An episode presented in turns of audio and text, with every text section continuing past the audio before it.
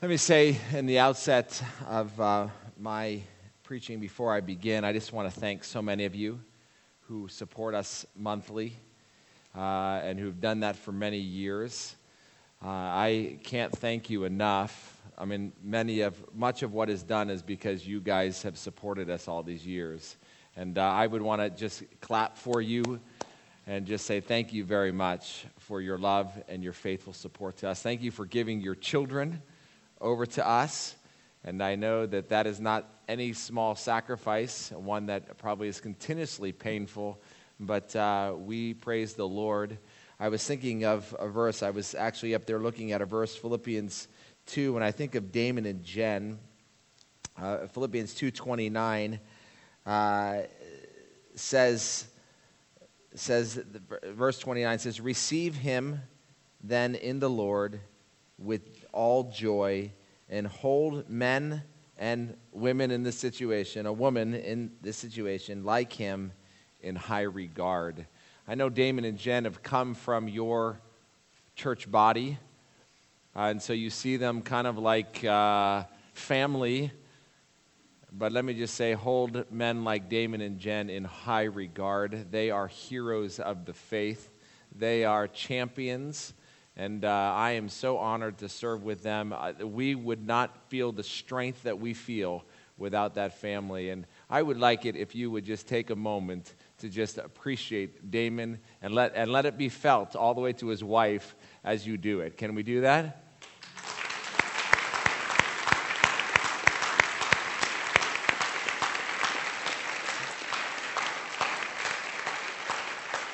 You know,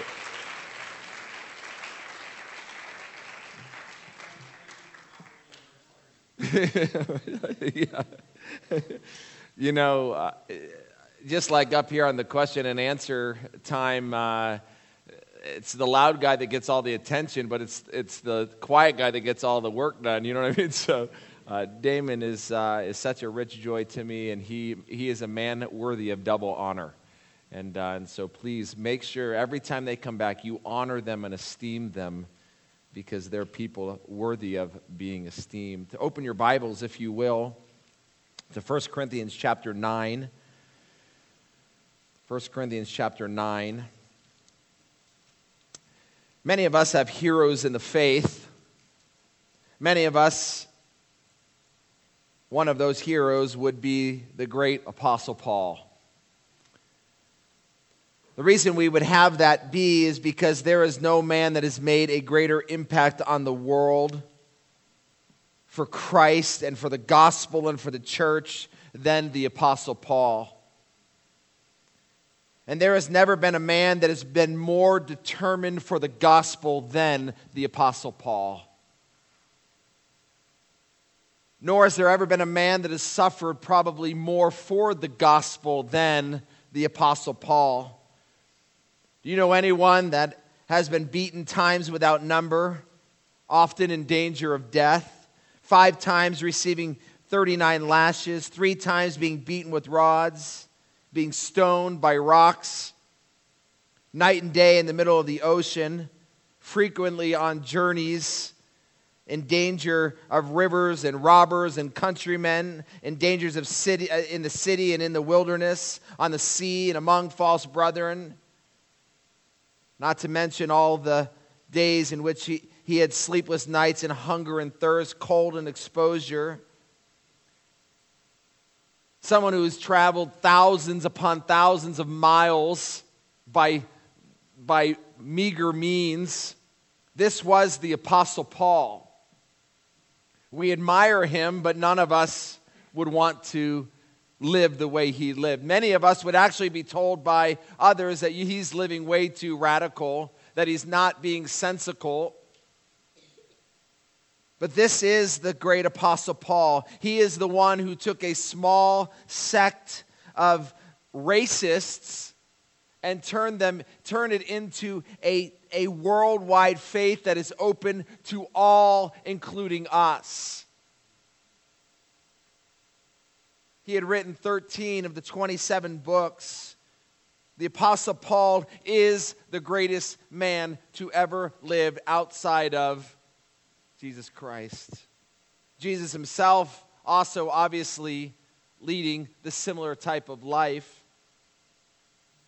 On a human level, we can ask ourselves what made him so successful. That's what I want to answer tonight.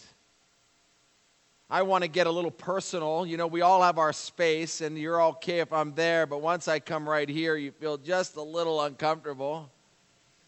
Well, I want to come up and get in your space a little this evening, not for the purposes of bringing condemnation, but for the purposes of really getting you to evaluate your heart, really getting you to evaluate your lifestyle because the goal would be if we really are serious and we really believe in this book, we need to live and think a whole lot more like the Apostle Paul.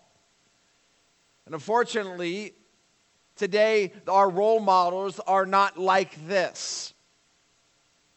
And so I want to take us into his mindset so that we can make choices in our lives that will have gospel impact. We want to make a difference, I know it. But listen, wanting to make a difference and making a difference are two different things.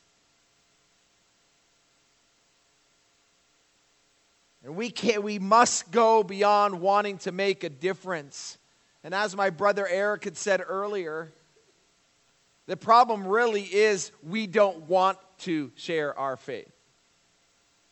So I want us to get into our hearts, get into our lives, because listen, our goal is not to just have a pep rally and go home and live the same way. Our goal is that we would be different, that we would be missionaries. It's not enough that we have people like Damon and Jen surrender their lives on the foreign mission field while we coast here in America. That's not the goal. The goal is that we all live radical for, a Jesus, for Jesus because he's worthy of it, right? So, with that, I want to look at the choices that Paul made. What made him so effective? I want to get into his mind. And I want you to get into his mind with me. This passage before us reveals his mind. In this passage, there's false teachers, and, and he, he basically comes and compares himself and says, Listen, that's who they are, but this is who I am. And in this passage, a powerful way, he gives us insight into his mind. And I want to call us all to look into his mind and take his mind and compare it up to us and evaluate in us in practical ways how we need to change.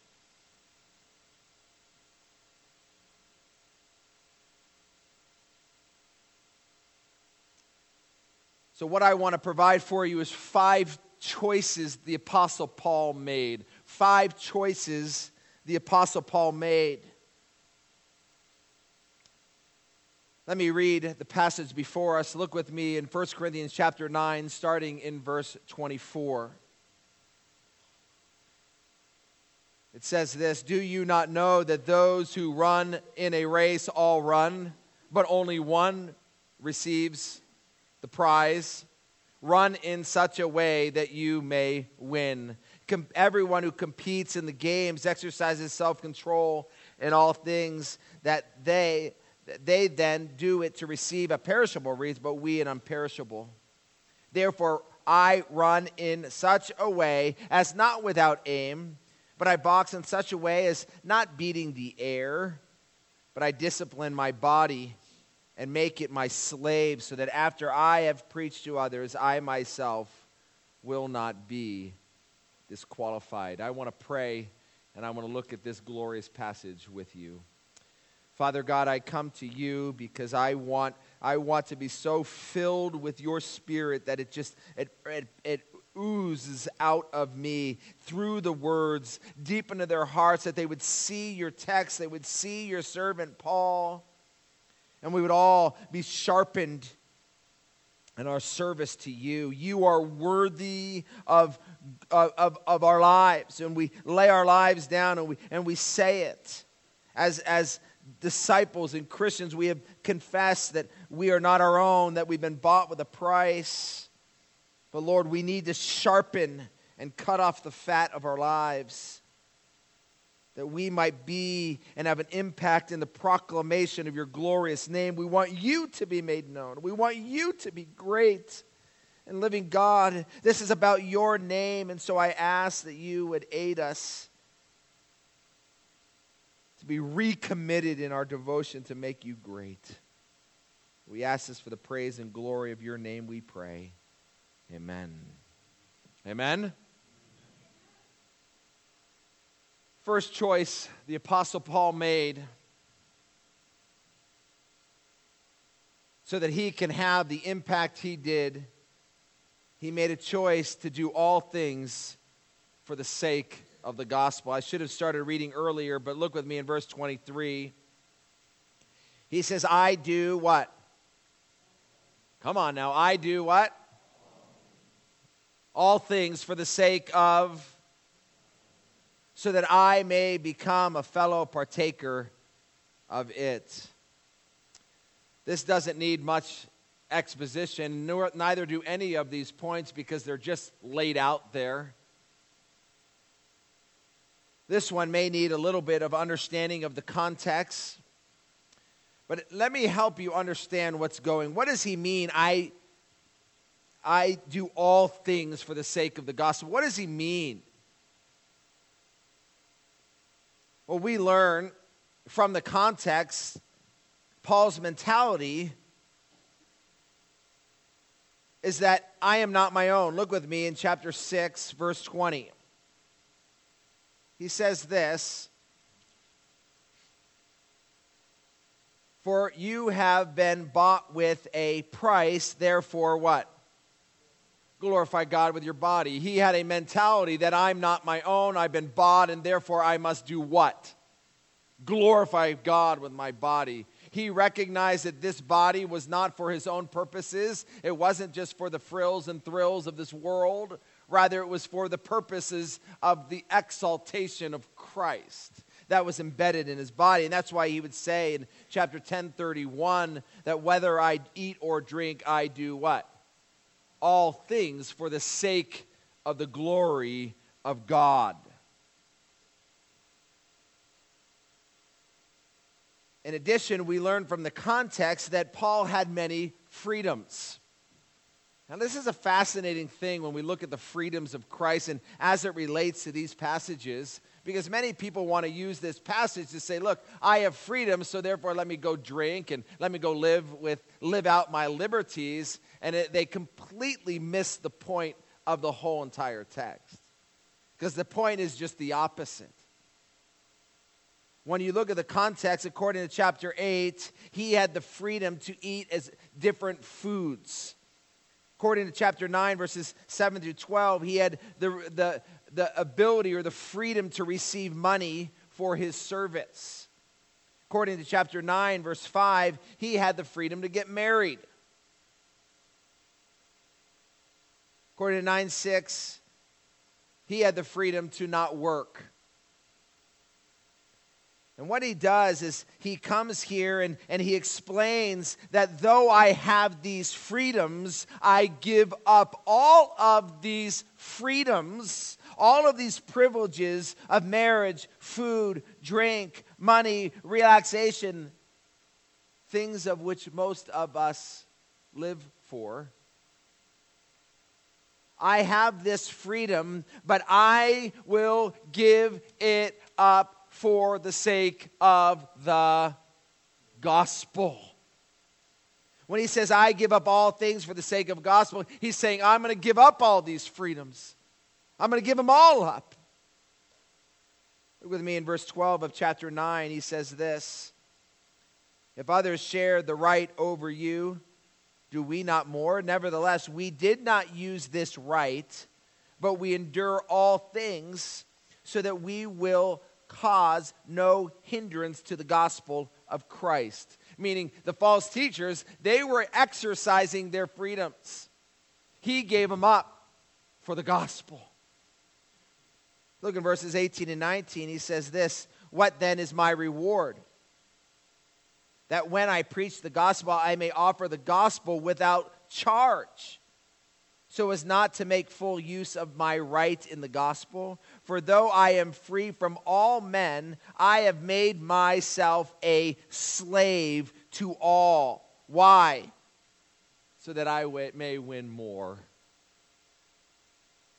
Verse 22, it says, I to the weak I become weak, so that I may win the weak. I become all things to all men, so that I may by all means save some.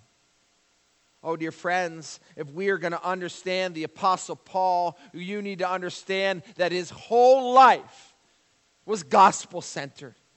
His whole life was driven for the proclamation of the gospel. He was gospel driven, gospel saturated, gospel centered in every part of his life, and he just aligned everything. He would keep cutting off the freedoms, cutting them off that he could run faster and, and make more of an impact. Because why? He was consumed for souls. He lived for souls. He didn't live for himself. He died to self and he lived for souls. And that's what drove his life. Oh, I can have this, I can have that, but listen, I need souls. Paul, the Apostle Paul, knew nothing of this Calvinistic perspective of, uh, because everybody's uh, elect, I'm going to sit on my sit around. He didn't know any of that. He wanted to win more, that I might win souls, and I need to go out and I need to work hard and I need to fight. That was his mentality. Let me get rid of the extra. Whatever is going to hinder the proclamation, let me get rid of it. It wasn't let me exercise my freedoms, it was let me get rid of my freedoms. These Christians that want to hang around and, and have their drinking parties, you don't get the passage. The passage says, let's get rid of the drinking that we might what? Exalt Christ. That's what this passage drives. That's why Paul says in 1 Corinthians 9 16, For if I preach the gospel, I have nothing to boast of for I am under compul- compul- uh, uh, uh, compulsion. For woe is me if I do not preach the gospel.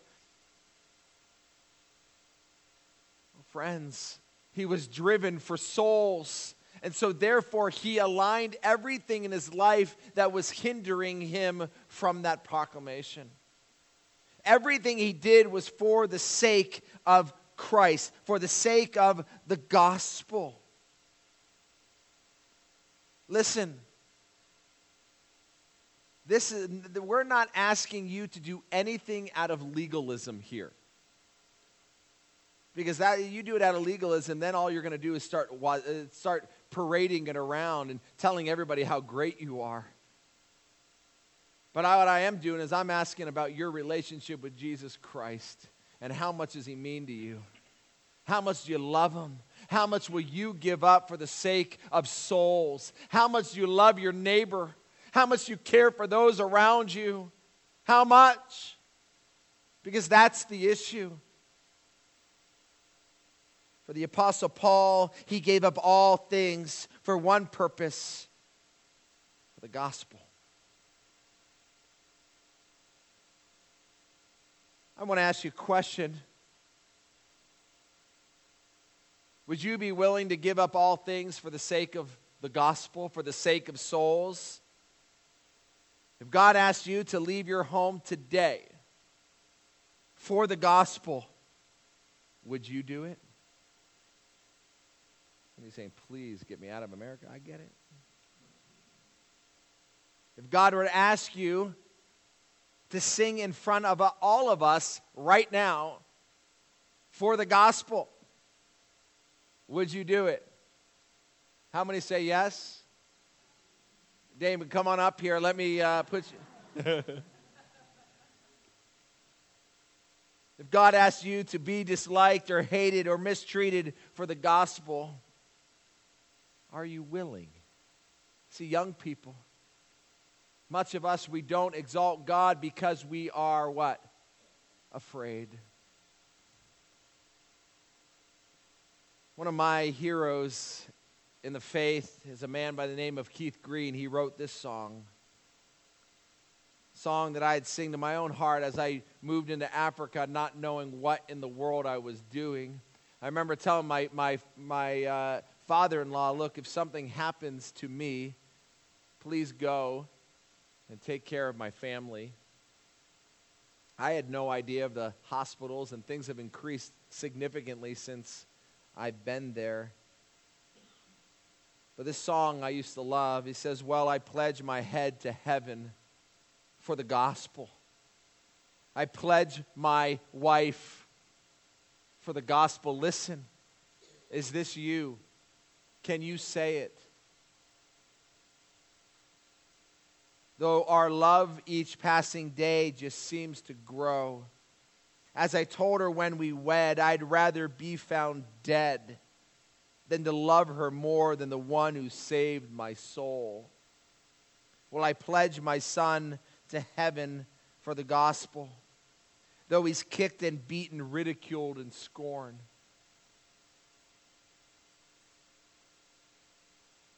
I'm a child and I want to be in your family forever. I'm your child and I'm going to follow you no matter the cost. I'm going to count all things lost. Pledge my son. Pledge my wife. I pledge my head to heaven for the gospel. Easy to sing, hard to look at and, honest, and be honest with your own hearts that you're willing to do that thing I've cried, God, please don't let my kids die in Africa. Please.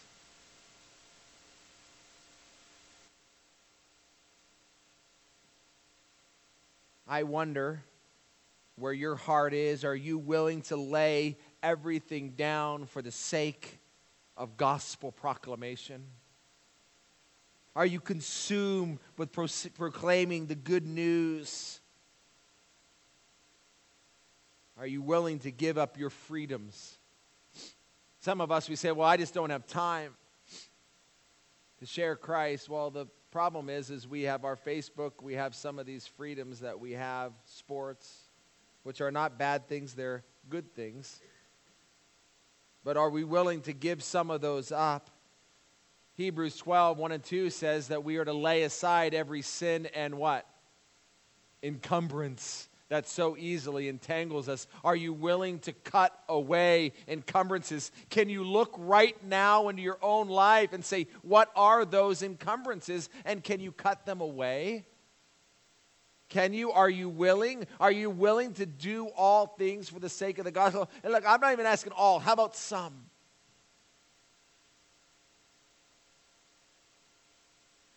There's a second choice the Apostle Paul made, which is clear from this text.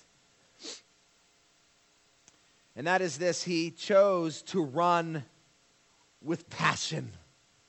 He chose to run with passion. Look with me in verse 24. He says this Do you not know that those who run in a race all run, but only one receives the prize, run in such a way that you may win. Before I explain this second thing, I want you as we go along, rather than taking notes of my message, you can do that later. I want you to write things that are practical that you need to do differently. Like I just said, cut away your encumbrances. Write them down and come back later and, and let's make practical to dos for change, right? The second thing is he ran. He says, according to this, I run in such a way to win, that I may win. What A great insight into Paul's life. Paul had a mentality. And he shares this mentality right here, and he uses a very easy illustration, especially for the church of Corinth. I've been to this place, and there was the Isthmian Games, which were like the Olympics of that day. I've been there, I've seen the stadium, it's gorgeous.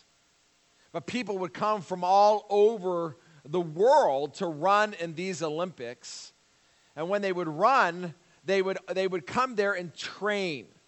But they all knew one thing all of these people are running, but only one is going to win. So these people would train to be that one.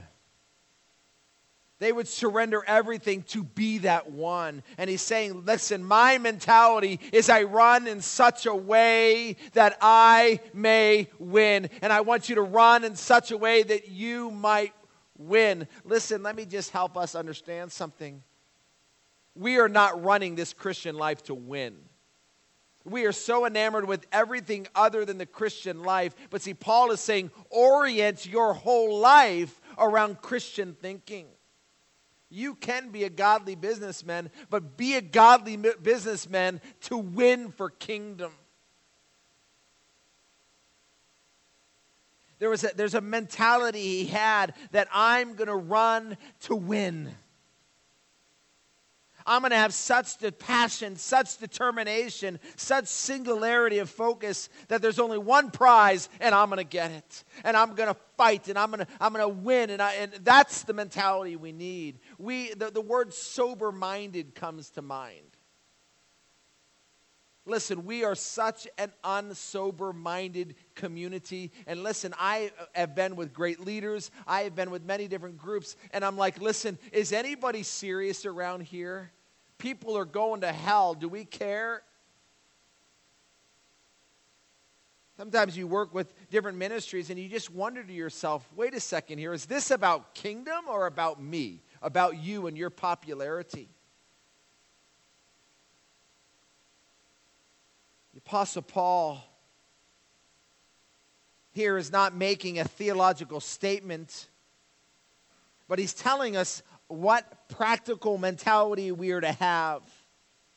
And the mentality is, is we need to be serious. We need to be serious about our task. We need to be consumed, so focused and so determined.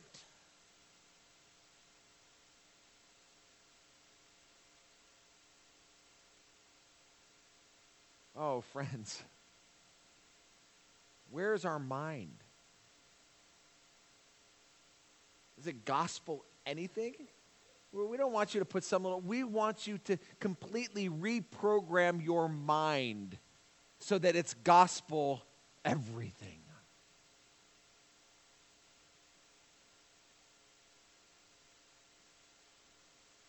That's what it's being called. That's what Paul had did. Everything was gospel. Everything was gospel. Everything was gospel.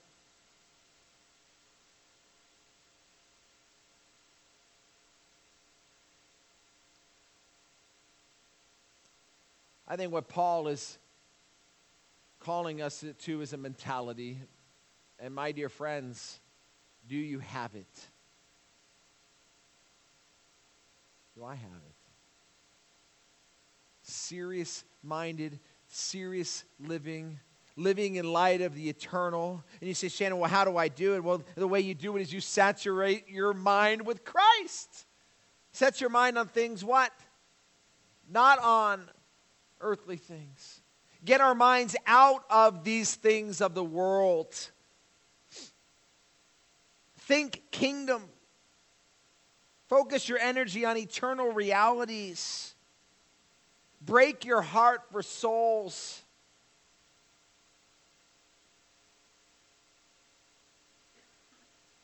When was the last time you led someone to Jesus Christ?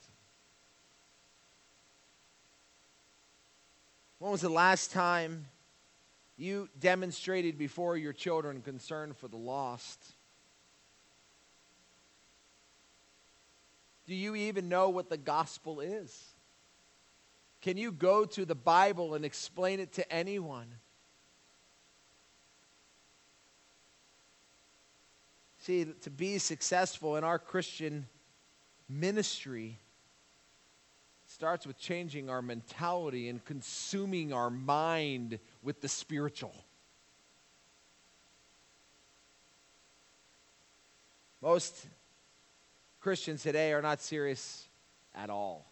And it's even evident in church services, the entertainment that we want. We all just want to feel good. Listen, I believe in fun. We have a ton of fun. But behind the fun, we have work to do. I have some dear hosts, Jim and Peggy. Where are you? These guys are just been outstanding. I want to move in. They said, Shannon, how do you keep up this pace? Answer is, I don't know. But I don't sit around and dwell on the fact that I'm tired. I got work to do. We've got a task ahead. We got to move. We got to go. This is a mentality that we have. The thing that was most attractive to my wife is she lived with this serious mindedness. And I don't know what that looks like for you, but I would just give you advice saturate your mind with serious people. Listen to serious preaching, read serious books. Get serious. Get serious. Second, the third choice that the Apostle Paul made was to have mastery over his body. To have mastery over his body. Look with me at verse 25. It says this Everyone who competes in the games exercises what? Self control in all things. Verse 27 says, I discipline my body and I make it my slave, so that after I have preached to others, I myself will not be disqualified.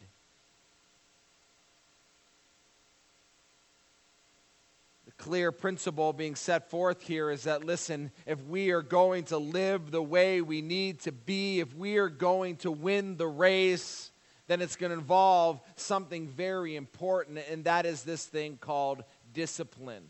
That is this thing called self control. As I was studying for this message, I just thought to myself, I wonder what Olympians go in, go through. Here's an Olympian, and she explains her experience in trying to be an Olympian. During high school years, I never socialized like my peers did. And studies were not my primary either, priority either. Everything I did was to get a little closer to achieving my dream. I would rush home from school to begin the journey from my home to where I was being having training.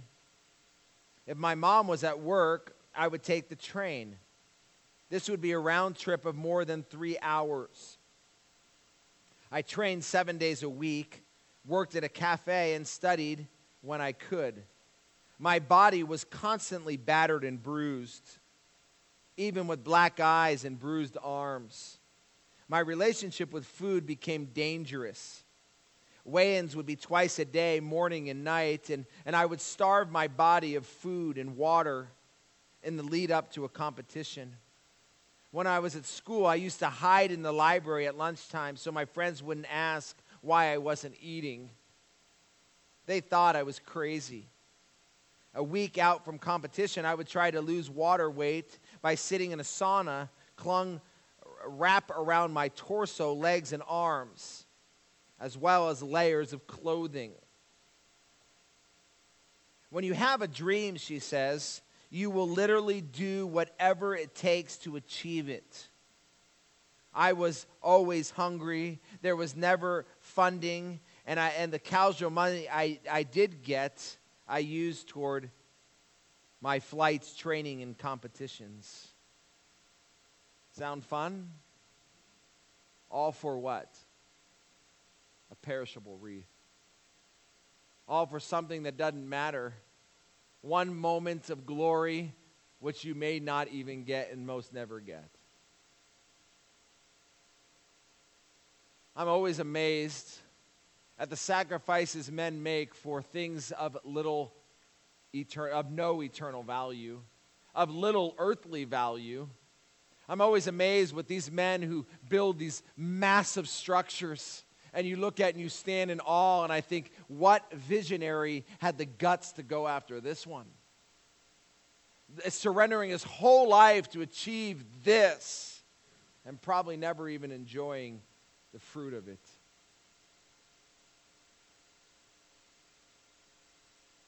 But you see, people around the world are doing so many different things. This girl didn't listen to the lusts of her own body, didn't respond to the longings, was to- learned to totally get control of her body so that she would simply achieve that.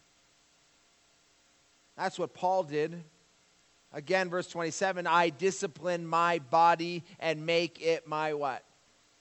Slave so that after I have preached to others, I myself will not be disqualified. Literally, he's saying that I beat my body, I buffet it, I hit it under the eye. That's the idea. As I'm beating on my own body and make it my slave because I don't want to be disqualified. I don't want my ministry to be affected.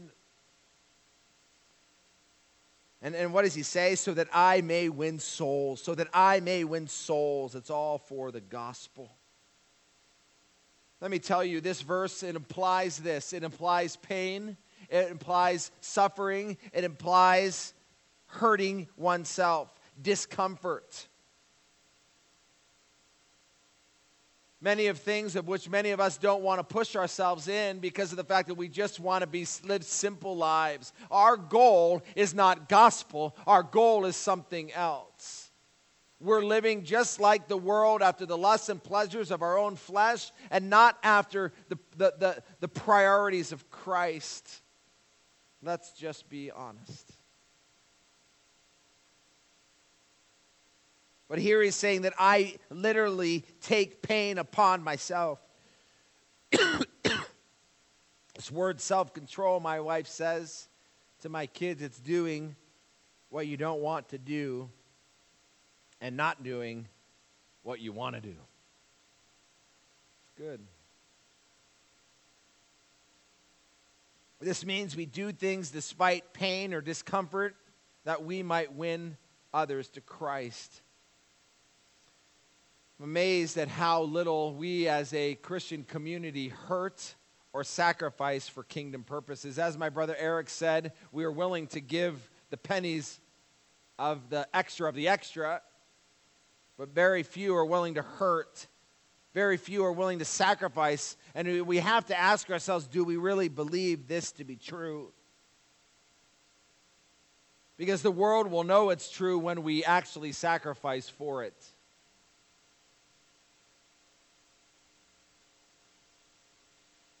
We're willing to give excuses. But the second it costs us something, we're willing to give excess, but the second would cost us something, forget it.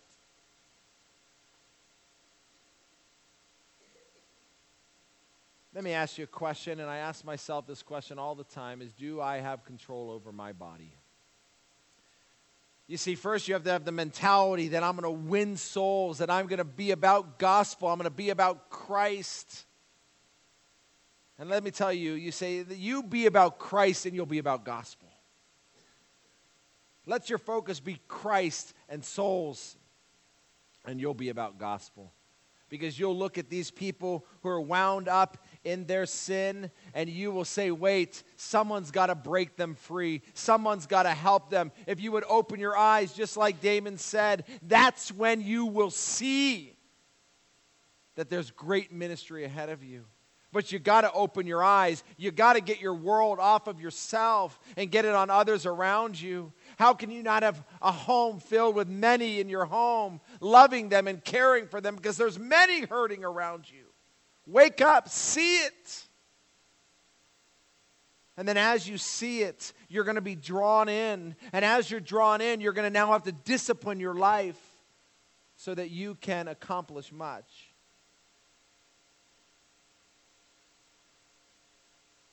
Many people have said, Shannon, how do you balance it all? You balance it all by planning much and disciplining yourself to go after it. Paul was so serious about his mission that he learned to control his own body. And, and listen, I have not arrived in this at all. but I want to arrive. I want to beat my body. I've told people, man, you get on that plane and you see every person's moral choice in front of you. And I hate the fact that I care to see people's moral choices. Oh, to beat my body and make it a slave that I not get caught in those things.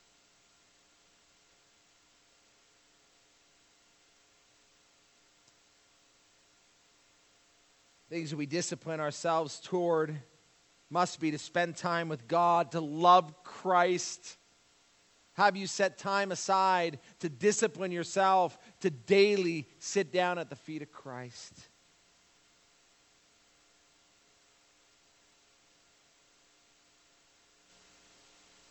Have you sat down to discipline yourself to fulfill a schedule that is important? There's a fourth choice that the Apostle Paul made, and that was this it was the choice to carry out everything with purpose. To carry out everything with purpose. Look with me in verse 26. I like this verse. Kids, you'll like this one too. He says this in verse 26 Therefore, I run in such a way as not without what? Come on, come with me. I run in such a way as not without, and I box in such a, way as not what? Let me see who you big man, come here. We're to box. Can we box?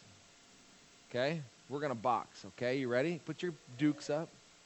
That's how you fight? Did your dad teach you that one? Okay, we're to box, okay? You ready? Pa! Come on, come on, I'll get you. I'll get you. Hey! Come on. Come on. Ha! Ho! You know, is that like lame boxing or what? How about we're going to race? You ready? Okay, we're going to, the first one down there gets $10 from Dan, all right? all right, ready, set, go!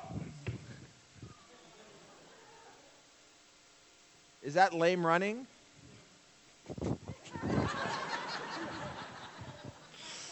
I want the $10. All right, you sit down. You see, the point is when someone box, they don't just box hitting the air. They, what they do is they look at the guy in the nose and they go for the nose. Right? You're lucky I was kind to you.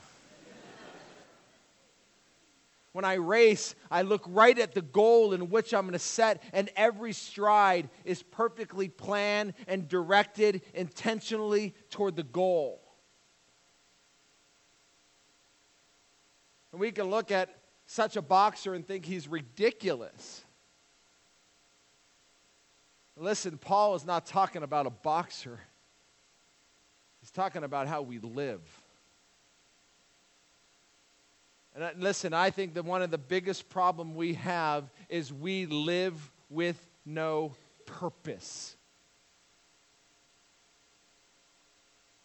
You know, when it comes to business, and I'm so thankful for my business days. In my business days, you schedule things. Even as a ministry, what we do is we strategize for how we're going to bring impact, and we do a strategic plan.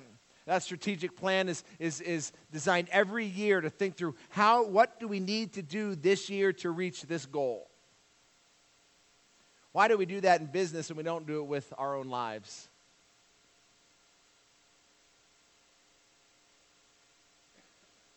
The Apostle Paul, I mean, just like we'd say that this is someone that's, that's lost his mind, someone that's crazy. Well, listen, that's how we're living. That's how we're living. Well, what do we do tonight? Well, I don't know, you know. And listen, I'm, I'm going to go after you, husbands. It's your job to create direction. Aren't you the leader? What are you doing as a family for kingdom purposes? We need, to, we need to get down and we need to start thinking through what is the direction of our families? What is the direction of our life? Are we just going to meander through our jobs, meander through our, our raising of children, get old, and, and then we'll think about doing something? Is that how it works? Or are we to live every day with what? Purpose, every day with direction. You say, Shannon, how do we do that? Well, let me tell you one secret I found, and this is worth a million dollars to all of you. What you do with your time and what you do with your money is what you do with your life. Let me say that again. What you do with your time and what you do with your money is what you do with your Calvary Bible. I want you to kick can for kingdom. So, what we need to do is we need to go home. We need to look at our time. We need to look at our, because that will direct your life. Some of you, you have a nine to five, awesome. What happens from five to 10? You plan that out for kingdom purposes in the most strategic way you possibly can. One night, do evangelism. One night, kiss your wife. That's important, right? We're not abandoning all proper uh, all uh, responsibility. And by the way, that is important because we're not just talking about crazy living. We're talking about we have a responsibility to fulfill the responsibilities of our children, of our, of our wife, but not so you schedule those things. Schedules are beautiful because they can help you direct your, intentionally direct your priorities. So schedule out what you're going to do. Listen, have two or three nights where you're discipling people, and then you got to find someone to disciple. What do you do with your money? Make a budget that is strategic in how you spend it. As a church, usually a church will say, okay, 10% to missions, or, or you know, godly churches say like 50% to missions. But, but there's a strategy, there's a purpose, right? Are, you getting the, the Apostle Paul? Let me tell you, the Apostle Paul made the impact he made because he lived with purpose and direction, and everything was that way. Oh, you read the book of Acts. Paul says, I need to get to Rome. He's trying to get to Rome. He's being hindered, he's being held back, and he says, Ah, I know how I'm going to get there. If I can't go this way, I'm going to go back to Jerusalem. And when I get to Jerusalem, they're going to, they're going to hold me up in prison. I'm going to show my Roman card. I'm going to go to jail. And then I'm going to be put, sent out to Rome. And listen, because he had a purpose, because he had a plan, that's why he said in Romans, I have planned to come to you. You say, does that just intentionally, unintentionally put there? No, it's intentionally. Paul had a plan. Elders here, what is the plan for kingdom impact as a church? Don't stop making it. And I love this church so much because they want to make a plan. And this missions conference is a great plan. But now we got to say, now where do we go? We need to observe what he's commanded, not just talk about it. But men, get a hold of your budget and plan. Listen, if you can give 30% away. Give, you know, what I did when I was in the toy business, I said, okay, listen, I'm going to give 20% here. I'm going to give 10%. You know, maybe you're going overseas, 10%. And you say, okay, locally, I'm going to just put money in an envelope and I'm going to evaluate how I can bless people around me because I want to live kingdom. Ah, 20%, that's not enough. Let's go up higher. Some of you guys, you need those big houses because you need to facilitate ministry. Don't think selling all you have is the answer. Listen, the biggest investment, go buy the biggest house in your neighborhood if you can, because it goes up in value. When it's high, you sell, baby. I'm not asking, be wise. Be wise. But live with what? Purpose. Strategize. Use that mind to strategize your time. Time your mornings, sitting with Jesus. Make sure you get exercise because some of you are eating too many donuts. And I kept eating and eating. So last night at 10 o'clock, I'm like, I'm jogging. I had to go for a little jog. because exercise is important. I want to run for kingdom purposes, so I better stay in shape. You see, I, we're not trying to be lame. We're trying to discipline our bodies, and disciplining our bodies involves many different things. But listen, get a hold of your time, get a hold of your money, and we'll start seeing things happen around here.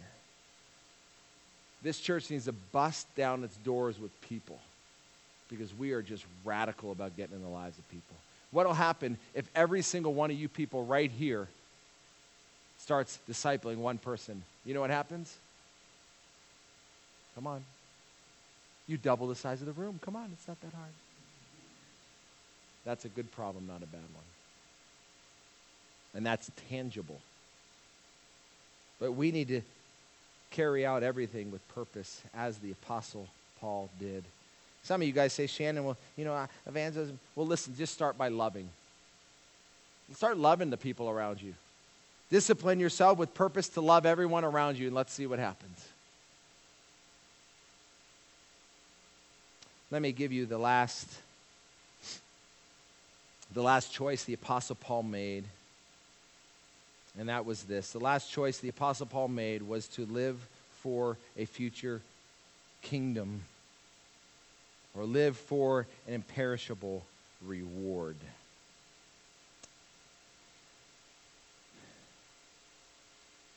It says here in the second half of verse 25 they do this, they exercise their self control, they do it to receive a perishable wreath, but we an imperishable.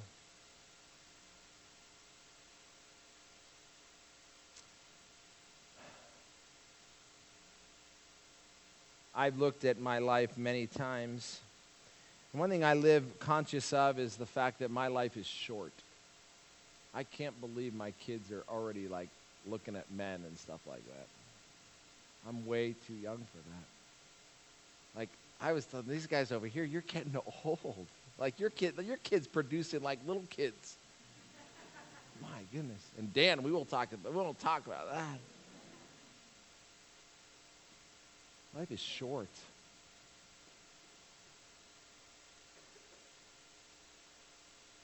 Best things I've done in my life are the things I've done with, for Jesus the only things that matter. You see, you never regret living for Christ. You only regret not living for Him, right? Oh, that we might live for heaven. See, some people might look at this and say, man, how do we live with such purpose and such determination and focus? How do we live through pain? and give up all of our wants and lusts for gospel purposes? The answer to that question is in this last choice. We're able to do all this because we live for an imperishable reward to come. Friends, I have said many times that I am not in Uganda because I want to be. And I know Damon and Jen aren't there because they want to be. They would much rather be right here with this family who they absolutely adore.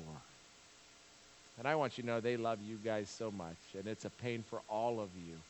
It's all for kingdom and the king. And listen, we'll have eternity to like hug each other. And I'm going to be right there just to irritate you guys.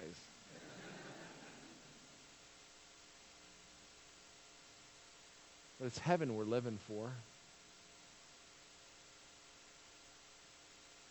The Apostle Paul many times speaks of heaven and this crown to be received. 2 Timothy 4:8 he says in the future there is laid up for us a crown of righteousness. 1 Peter 5:4 he says there's an unfading crown of glory. Oh, that was Peter. James says there's a crown of life. Jesus said that he fixed his eyes on the joy set before him, and therefore he was able to endure the cross. My dear friends, do we really believe in heaven? If we do, then let me tell you, there is reward for us. you will be in some way, and it's all a mystery, you will be rewarded for your service. Read 1 Corinthians 3. There's some way, somehow, what we do has eternal benefit. That's why in the Sermon on the Mount he says, Your reward in heaven is full. Remember that to the Pharisees?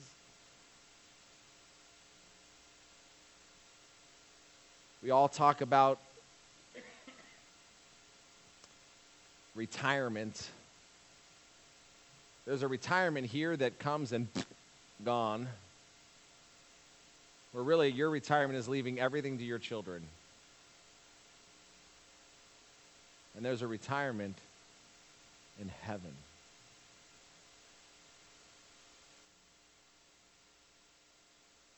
Imagine with me being an Olympic athlete, having spent many of your years of your life living for the one goal of running across that finish line and winning the race. Imagine standing, and we can imagine it right now because of the Olympics, right? Imagine you see, and we're all moved to tears as you see that person stand on that podium, and all of a sudden they receive the reward. The song and the American song comes up, and they weep, and we weep, and we're all like, ah. Imagine that.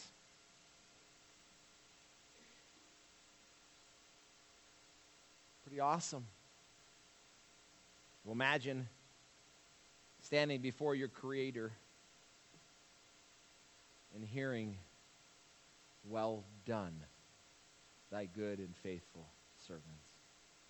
And Him coming up to you and placing the crown of glory on your head, that crown of glory of which you ran this race to obtain that crown of glory of which we ran all of our days, reminding each other live for the kingdom, live for the kingdom, live for the kingdom. Imagine standing before God on that day and you run into his arms and he, re- he rewards you.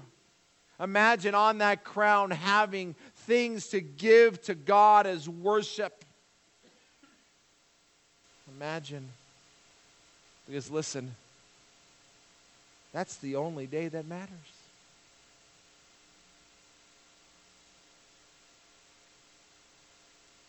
My brothers and sisters,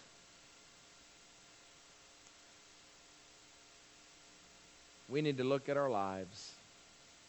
And we need to ask ourselves are we willing to have the same commitment the Apostle Paul had? Are we willing to do all things for the sake of the gospel? Are we willing to run this race with passion? Are we ready, willing to beat up our flesh and make it a slave? Are we willing to do everything with purpose? Are we willing to live for the unfading crown of glory?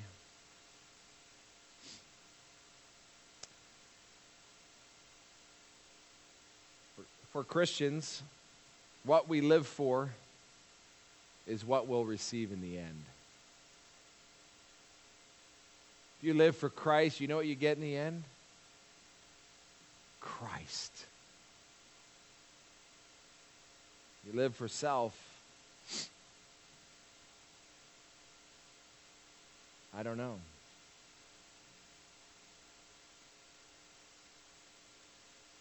May we run for gospel proclamation. May we live for the future crown. You know, it's interesting when I look at Christianity and what the Bible has to say a Christian is. We don't love the world or what? The things of the world.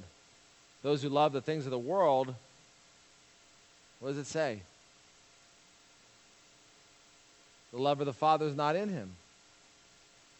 We set our things on our mind on things above, not on earthly things. I just think that there might be one day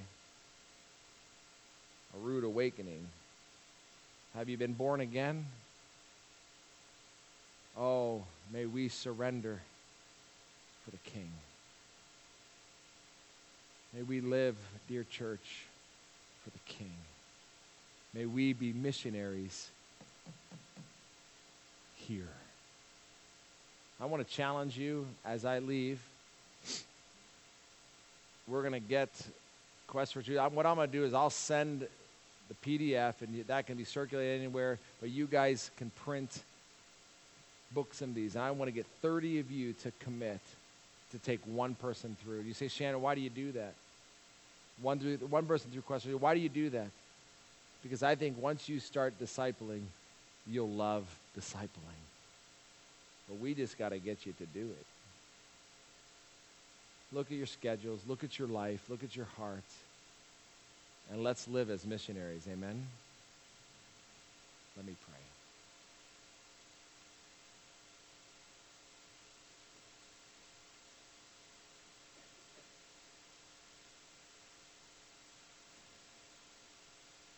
Father, I thank you for your loving grace.